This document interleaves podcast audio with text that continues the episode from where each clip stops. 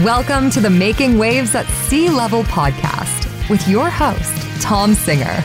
In each episode, we will explore the interesting stories of business executives, entrepreneurs, and industry leaders who are shaking things up and growing their companies.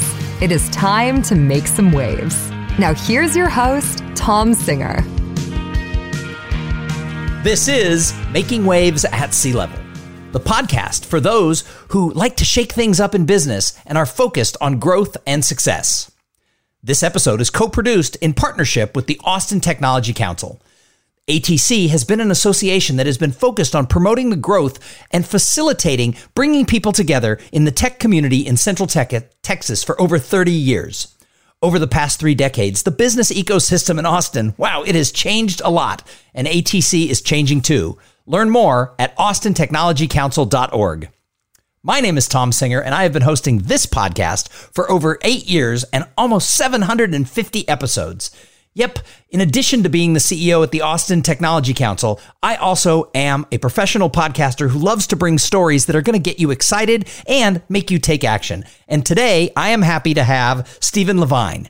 Stephen is the founder and president of Grapevine PR. Hey, Stephen, welcome to the show. Thanks so much, Tom. Thanks for having me. So I invited Stephen to the show, not just because he's an active member of the Austin Technology Council, but he is also the author of a brand new book. He and his business partner have just released Stories That Effing Matter. Yeah, you can fill in that whole word if you want. And it is all about how do you tell your epic stories in PR so that your company can grow and expand. So, Stephen, for those who don't know you, uh, I just want to share a couple things about you. So, he helps his clients get the media coverage that they need that's going to elevate their brands and profiles. And really, all of us in business, that's what we need to do. Because if nobody knows who you are, they can't buy your product or service. He has been in the PR game for almost 20 years, and the guy is crazy about two things, probably more than two things, but he's crazy about coffee and he's crazy about travel. So, Stephen, when you travel, do you experience the coffee from all around the world? Yes, absolutely. I'm, I try to get into every coffee shop I possibly can. Uh, so, yeah, absolutely. All right. So you actually work, Grapevine PR actually works with celebrities, with tech companies, with authors and influencers. How did you get into the PR game? So um, I was a huge music fan and I really, I was at the end of high school and I really didn't know what I wanted to do, but I loved sharing uh, my favorite artists' CDs and, you know, memorabilia with them. And one day my dad, who is an HR professional, he said, maybe you should be a publicist. And I had no idea what that was. And I went to school and studied it. And I realized there was a, a natural love, love of it because it kind of fused business, business with a little bit of creativity. And uh, you know and i've always loved to tell stories and i've always just naturally loved to promote things and people that i that i love. So that's uh, essentially how i got into to public relations. Awesome. So let's jump over to this book. You and your co-author garrett mcclure just released stories that effing matter. So first of all you know what what was the reason for writing the book? So i well, over the years, we've been asked a lot about, you know, what sort of what what how how do you view PR? Like, what's what's what's the lens that you view it through? And I always think, you know, there's a few steps that that that, that people we've talked to, or just in general that I've heard, steps that are left out when going after press coverage. And those are number one, you've got to know what your goal is. Why why do you want that press coverage? Is it is it visibility? Is it awareness? Or is there a greater goal there? Is there brand building? Is there are there, you know sales and generating traffic? But also before you go to the press, you need to know what your story is. You, you don't want to just sling stuff at the wall. You really want to know what exactly what's the message you want to get across. So in sort of going through this and and deconstructing how we do things uh, Garrett and I basically just kind of re, not re-engineered, but we deconstructed the way that we help our clients get uh, media coverage, and that's in what what the story is. You know, there's just one one thing I want to mention is um, there's a big emphasis placed on having relationships with media contacts, but the thing is, so many of them move around these days that you really can't depend upon that. And even when you go to somebody that you have a relationship with already, if you don't have a really good story on behalf of your client or a really good pitch, it, it doesn't really matter. But what, what I found time after time is when we have a really good pitch and a really good story, that's when, you know, I can reach out to somebody I've never spoken to before and get an immediate con, you know, response back. So we, we really thought we would put together in a book what make what really makes a compelling story, um, whether it's for our clients, for us, or just in general to share with uh, somebody that has a business or a brand. So, what are some of the mistakes that people make in PR? I mean, I see people make mistakes all the time. People who aren't skilled in it, they think that there's a lot of things they can do. They think they can just sort of spray and pray uh, a press release. What what are some of those mistakes that people make along the way? I think not, number one, putting out press releases when there's not really a newsworthy hook. I think just like kind of like you said, just spraying it, just putting things out there for the sake of putting it out there, and a lack of strategy. And and I, and again, I would come back to not knowing what your goal is. Uh, so many people just want press for the sake of getting press, and they don't realize that if you don't have a strategy behind it, if you if you if you haven't outlined your goals why you want that press, not only is it not going to be effective, but you might, you know, crash and burn. You, know, you really want to know what your end goal is. And that way you can tailor your story and your messaging towards that end. So you bring up the idea of having a newsworthy hook but everybody thinks that their thing is newsworthy but but it's not so so how do you even know if what you've got is newsworthy i mean in terms of press releases and and i'm personally, I'm I'm a bit opposed to.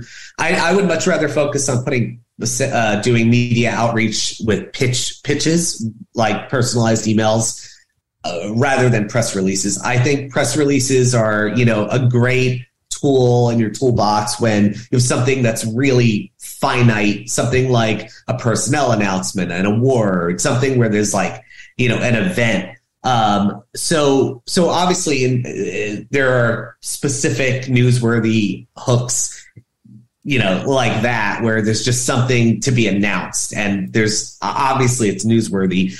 And, you know, how newsworthy it is, that could, you know, that depends on who is issuing the press release. Um, you know, a celebrity putting out a press release or a major brand, a Johnson and Johnson or some something like that, is obviously going to get a lot more attention for their cover, you know, uh, for their press release or their um, announcement than somebody that's kind of just you know, not not an as much of a known commodity.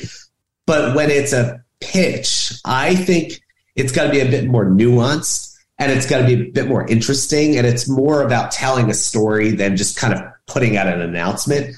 So ultimately, you know, it's all subjective really whether something's newsworthy or not but you've got to kind of think through the lens of a producer what would it you know what would number one the the the mass media, members of the media, journalists, and whomever, what would they think is newsworthy in the context of what's going on in the news cycle and their beat of coverage, what they cover, but also what might the general public think is newsworthy. So rather than kind of thinking, I think this is newsworthy because I want to get media attention, whatever I do is special, really you've got to kind of take yourself out of the equation and think about what what would the audience think is newsworthy and you know, obviously that's what the what that's what journalists and producers are are aiming to um, to do.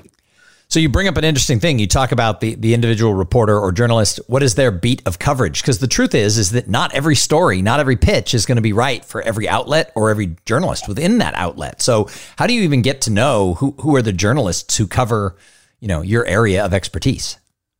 Right. This is something we talk about in the book, which is building a media, building your target media list. Because again, when once you have your story, then you've got to figure out. Well, you you've got to define your own audience, but then you've got to def, you've got to define the audience. Uh, you know, the uh, of journalists. You know that you're going after. So it takes a little bit of digging and a, and a, little bit of research.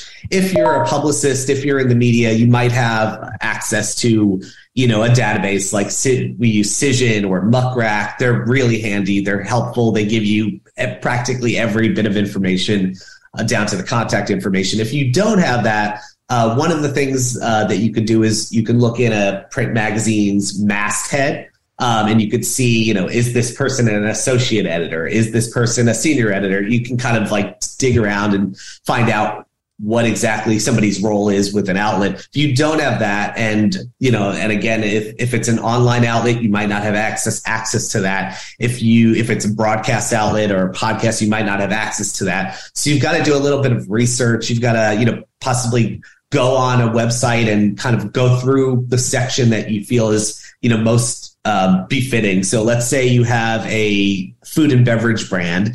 You know, you might go on. Um, you know, a magazine's website and go to the food section or the lifestyle section and really kind of like get as specific as possible until you find those editors that are writing about the subjects that relate to you or your brand. And that's sort of, you know, that's, that's the easiest way to figure out who it is. Um, but then, you know, then you've got to do the next part, which is how, who, who, you know, how do you contact them? And that's really where a publicist comes in, in handy. But if you don't have, you know, if you don't have a publicist, it just takes a little bit of digging around and research.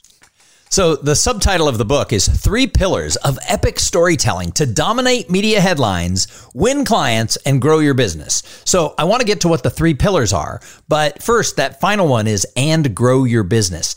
How does PR really help someone grow their business? If you get some press coverage, how does that really impact the bottom line?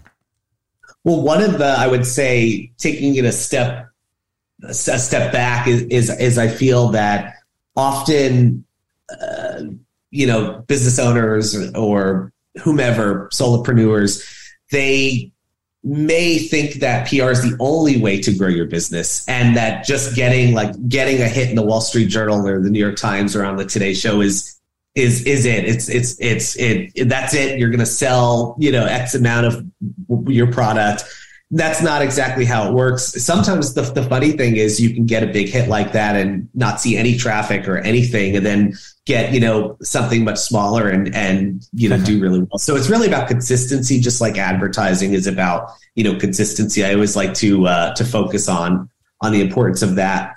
But it's really about uh, a, a long-term goal of, getting you know of, of telling your story of of getting um, uh, of of honing your messaging of making sure that you know each each time you get press coverage a different audience is going to see you know is going to learn about you. So it's it's not just a kind of one and done where you get in one you know major um you know you get one piece of major press coverage and that's it. It's really like you've got to keep chiseling away at it. Um so it's it's a long term strategy but um so so I want to focus on that. But I would say in terms of from on the long game, it's about people learning what your company or what your brand or what you are all about, why you do what you do, and getting them engaged and getting them enrolled in what you do so that they become loyal followers, fans, consumers, clients. Um, and every time you get press coverage, you have an opportunity to do that, to tell your story, to talk about what what's important to you, what's important to your brand, and you know your brand's values and and so forth. So that's really what the focus should be on. I feel is less about the attention that it brings and more about the opportunity to you know educate your audience about why you're out there in the you know, in the in the zeitgeist. All right, so let's get to those three pillars, the three pillars of epic storytelling. What what what does that mean and what are these pillars? So, three pillars that we've uh, come up with that really are part of every story that you tell. And, and sometimes one may be a little, you know, lean a little heavier, but the first one is your roots. And this is essentially how you were raised, your, you know, your family background, your, you know, geographic, you know, if, for instance, did you grow up, as, you know, with, with a parent that was in the military and you traveled all over the, you know, all, all over the country, all over the world? You're going to have a different perspective on the world than somebody that may, maybe grew up in a small town, lived on a farm, and you know didn't move out of that um, that area until they were you know their 30s. So so it's your educational background, it's you you know your volunteerism, it's all those things that sort of make up your let's say your origin story. Those sort of show your audience um, they contextualize for your audience where you've come from and how you see the world and they build familiarity and connection your second pillar is your stakes not like a steak on the barbecue but your stakes like the level of risk that you've taken, the level of investment, how much, you know, money you've poured into your idea or your vision, how much time. So for instance, were you, you know, were you a single mother that was working on the side coming up with a product? Are you, did you, you know, did you mortgage your house? Did you take, you know, did you take a home equity line out, mortgage your entire house to see your company succeed? It's, it's those kinds of, for instance, um, for me, it was I was working at a, uh, a, a corporate PR firm, and I really wanted to see my own company succeed, and I basically took the risk of you know getting quitting, getting fired with not really any money coming in because I knew that I wanted to do this and I knew that I wanted to control the kinds of clients that I represented and you know so that was that was my level of stakes. So it's it's really about showing number one for your audience why you why it's important to you why you do what you do but also it builds the arc of the story which is the the drama of it. And the third pillar is your impact. And this is really you know your product your service your idea whatever it is that you're giving back so if you know you're a nonprofit it might be the cause um, if you have a tech company it might be you know the products that you offer so, um, and that's really where you build enrollment in your audience. That's where you get your audience to go, okay, this is the call to action. I, I, like this person. I like this company. Now I like what they're doing. And I'm now going to either purchase it, get involved. And, um, and so those are the three pillars that you sort of weave together and you build your, um, you know, your epic story to then go to the media with. So on the back of the book, you know, you talk about the fact that why are your greatest what are your why are your greatest weaknesses and failures may be the key to that success. So that kind of goes to what you were talking about there about your background and things like that. But so many people in business, they never want to talk about their failures. They come out there and they're they're all fake and they're all like, "Oh, yeah. you know, all I've ever done in business is hit home runs." And you know, I asked someone one time, you know, what was a mistake that you made? And she looked at me and she said, "What are you implying?" It was like, well, there's no way you're a human being who, you know, been in this business for a few years and you haven't made a mistake. And she's like, I, I, I, and she got all mad at me and it was like, but, but that's part of our growth, right? That's part of our thing. So do people want to take some of those stumbles and mistakes along the way and, and lead with them in, in their PR and just their general life? Absolutely. I mean, really, I mean, failures are, are also your gold. It's where you learn a lesson each time you, you know, I mean, successes are great, but if we had no failures to, you know, con- contrast them against, it wouldn't be very exciting. So not only does it show vulnerability and, you know, and it shows um, that you're a human being and, you know, other people appreciate that, but it also shows really the gold of like, it, it again contextualizes for your audience your passion that you failed but you've continued to persist and you've continued to to you know you didn't throw up your hands and go all right this doesn't mean enough to me for me to continue so i'm just going to give up. So i would i wouldn't i wouldn't rely heavily on them but i would sprinkle them in your story if it helps to tell the you know the greater story of of why you're doing what you're doing and and what exactly it is that what kind of impact that you're you know you're making so I like that that sometimes those those little stumbles and failures are the gold that's behind your successes. I mean that that makes me feel real good because that means I have a lot of gold because I, I, I am not shy about the fact that I'm not the smartest person in the room and I make a lot of mistakes, but I just get out there and I keep swinging for the fences uh, uh, with some stumbles stumbles along the way there. So, you know, thinking about the the generalities of the book in general, you know, what is sort of contained in the book that you hope that people walk away with? What's the what's the goal? What's the umph of this book that that you want to get inside of people when they're going out and, and telling their stories? I think it would be the why are you telling? Why do you want this media coverage? What's what's your goal? Because so often it's it's like you're filling a hole that's endless. You know, sometimes it's I just want press and press and press. But why do you want that press? What's the story that you want to tell? What's what's your what's the what's the goal or the goals that you have in mind? So the book sort of takes the reader through um, the, the the the chronology of it would be first talking about what what is a story and, and the power of story and also what truth is. A truth is subjective it's whatever you get somebody to believe. And that doesn't mean that it's the same as fact, even though fact could also be, but it's really about what, what somebody believes and that's you know so so it takes the reader through uh, the history of what what a story is what truth is how you know how the media and how the news uh, how it's come about the history of that and then it sort of walks the reader through these three pillars and you know a little bit about our history and our clients and about you know mine and as well as garrett's. And then it takes you from okay now that you know your story how do you what do you want to what do you do with it? Defining your audience you know putting together your media list going out to the media pitching them getting press coverage some of the other tactics and strategies that you can use. And then also the most important part the part that's overlooked often and the most important part actually to, to growing your business and, and gaining clients is that it's not the end. That once you get every piece of media coverage, you don't just leave it there. It's how how can you amplify it? Putting it in your electronic press kit, putting it on your website, having an as seen or as featured in banner. All those things are so important. And then the last part of it is your advanced storytelling techniques. So these are more of you know you have your story but what are some other ways that you can you know craft it make it interesting sharpen it so that's sort of the you know that's sort of the, the I would say the chronology of of uh, of the book. You said an interesting thing about sort of the history of news and, and how it's changed. How, how has news and, and getting press coverage, how has that changed, especially in the recent years?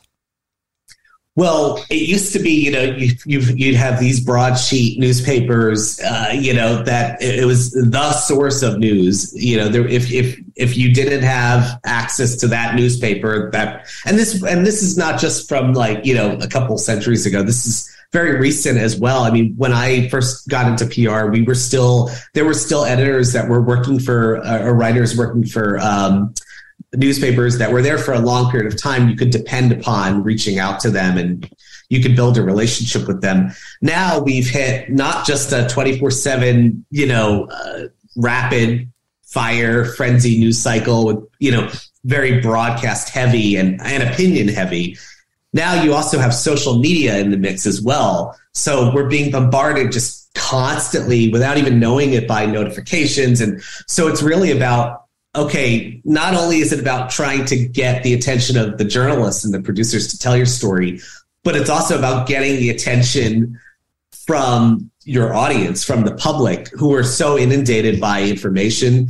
And that's something that the journal that journalists take into account as well. So you've got to have something really not just important and interesting, but you've really got to get you've got to make it uh, you've got to have something that cuts through the cuts through the noise. Um, and also the thing is you got to tell something that's really memorable because you might get a great piece of press coverage and you know within a few hours or a day it, they've already moved on to something else. So it's just such a frenzied, oversaturated news cycle. Um, and you know, and and we're living also in a time where you know with Twitter and so forth, where anybody can make the news and make their own news. They could put their new their information out people didn't used to have that kind of power where they could just go on Twitter, go on Facebook, go on TikTok, Instagram, and post whatever it is. It used to have to come from, you know, unless you went out to the town square and shouted it. it used to have to come from newspapers and from, you know, broadcast journalists. So it's changed in a lot of ways, but I would say it's we're very uh, it's a very oversaturated and fast paced market now. And and where do sort of some of this like personal journalists, you know, podcasters, you know, like myself? I mean, I, I have a decent little following of this show. Uh, some podcasts have, le- in fact, most podcasts have less. Uh, some of them have wide reach and they become more like media, like a Joe Rogan show or somebody who has you know hundreds of thousands of downloads. They become more like traditional media. But where does something like a podcast fit in for people who are telling their story? Podcasts are really like one of the most powerful, and I'm not just saying that because I'm on a, a yes, podcast. they yes they are, Stephen. but but one of the great things about a podcast is the the the commodity of time. You know, most podcasts are at least 30 minutes some are an hour some are two hours you don't normally have that if, if you know i've uh, brought clients to you know many tv appearances where they they have to get all their messaging in and whatever their sound bites in within three, four, five minutes. On podcasts, you have the luxury of getting more nuance, getting more in the weeds, really diving deep into into your story. So podcasts are very, very powerful, even more than radio shows. The same thing goes for a lot of radio shows. They don't last, you know, they're very, uh, they're very contained. They're very short on time. Also, the great thing about podcasts is that you can get very specialized. There's podcasts for like every different subject available. I mean, I'm pitching a, a client right now for a book on leadership, and there's a, a ton of podcasts about specific to leadership. Um, so not only can you get really, really specific, but you have this again this this luxury of having a lot more time to really delve deep into uh, your story. And what I tell people, and tell me if this is right or, or wrong, since I don't have your type of background, is if you're going to be on a podcast that's not the Joe Rogan show or something that is, you know, large media, if you're going to be on a show, part of the power of that is then promoting that you were on that show through your own social channels. Because, you know, being on a show called Making Waves at Sea Level, you know, on some level, yeah, it's, you know, I got a good listenership base, but it's not that large. And yet people can take it out and be like, oh, I was a featured guest on this show. So if the show has a good, solid leadership or business type title, you can then take that small show and promote it out to other people. And it positions you and it gets them, the ones who listen, then to hear your whole story in that longer format. Absolutely. I mean, the, the great thing about, again, about podcasts is you really have time to build a connection with the listener because not only, you know, podcasts often have very loyal, loyal following. So you already have an audience of really loyal, not just kind of like, I'm going to tune into this AM station or whatever. They're really loyal listeners often, and they're taking their time. You know, they want to hear what, what the host has to say, what the guest has to say. But, um, but also so the guest normally can really build a connection with the listener as well. Um, and that's that's real that that can be overlooked and it's very valuable in addition to being able to have something that you can constantly share on your social media channels. You could pull clips from it. You could put you know you could use the the name of the podcast like you said like that. There's a lot of ways that you can continue to create that build that momentum on the back of the original episode you know original interview so, if someone's looking for a PR agency, obviously they can call Grapevine PR and get amazing service. T- tell us a little bit about the service that you offer on Grapevine, and then we'll talk about if they can't afford that and that's not their thing, why the book is a great option. So, tell us about Grapevine. Yeah. Well, we we also try to remain very flexible. I mean, we have you know we have solopreneur clients, we have uh, you know authors, experts. We also have you know large tech tech companies and and brands. So we, we try to remain very nimble and flexible. Also, you know, I would say that that somebody that gets us I want them to know that we're in it because we really love PR. We love the practice. That it's not by accident. You know, um, so we really love what we do, and we really try to. We pride ourselves on commu- on he- uh, heavily communicating with our clients. That it's not just a hey, you're going to get an email once a month. You're, you know, often I'm constantly in communication with clients on Insta, you know, sometimes on Instagram, WhatsApp, text, phone call, email at the same time. We really try to be really, you know, really invested within our clients. But if if they don't have the you know the budget um, to invest in PR, the book is great because it really walks them through every step from the beginning of why you're doing what you're doing, what's you know the power of PR, the power of story, all the way through how do you leverage that story to get press through you know, how do you continue to maximize it, amplify it, leverage it for your greater uh, gain? So the book is a is a really great asset. Um, at least you know, even if it's a sort of precursor to hiring and you know, engaging a publicist, whether in house or um, you know, or an agency. Nice. Well, it's a great book. I've, I've started reading it. I haven't finished it. It's called Stories That Effing Matter by Stephen Levine, uh, Levine and Garrett McClure. Uh, where can they find the book? Thank you. Well, it's available on Amazon, on Barnes and Noble, and if you're in either Austin or Los Angeles, uh, it's available in some bookstores like Book People and Book Soup, um, but but mainly on Amazon, Barnes and Noble. You can get it in you know a couple days in the mail. Nice. Nice. Well, Stephen Levine, thank you so much for being a guest on Making Waves at Sea Level. And thanks for your support of the Austin Technology Council, who's co uh, sponsoring today's episode. And also for everybody listening who loves podcasts and who loves technology, the Austin Technology Council is launching its own podcast. It's now available. It's called Austin Tech Connect. And you can find that everywhere you get your podcast joy. But always come back and listen to this show because we want you to come back to Making Waves at Sea Level every single week. So thanks for listening. Please go subscribe on Apple, on Spotify, or wherever you find that podcast joy, and then go out there and make waves in business. Have some fun along the way. And in whatever you do, find a way to positively impact the people who you encounter every day. Thank you for listening to the Making Waves at Sea Level podcast. Without your listening to these in depth conversations, there would be no show. Connect with Tom at tomsinger.com and follow him on Twitter and Instagram at tomsinger.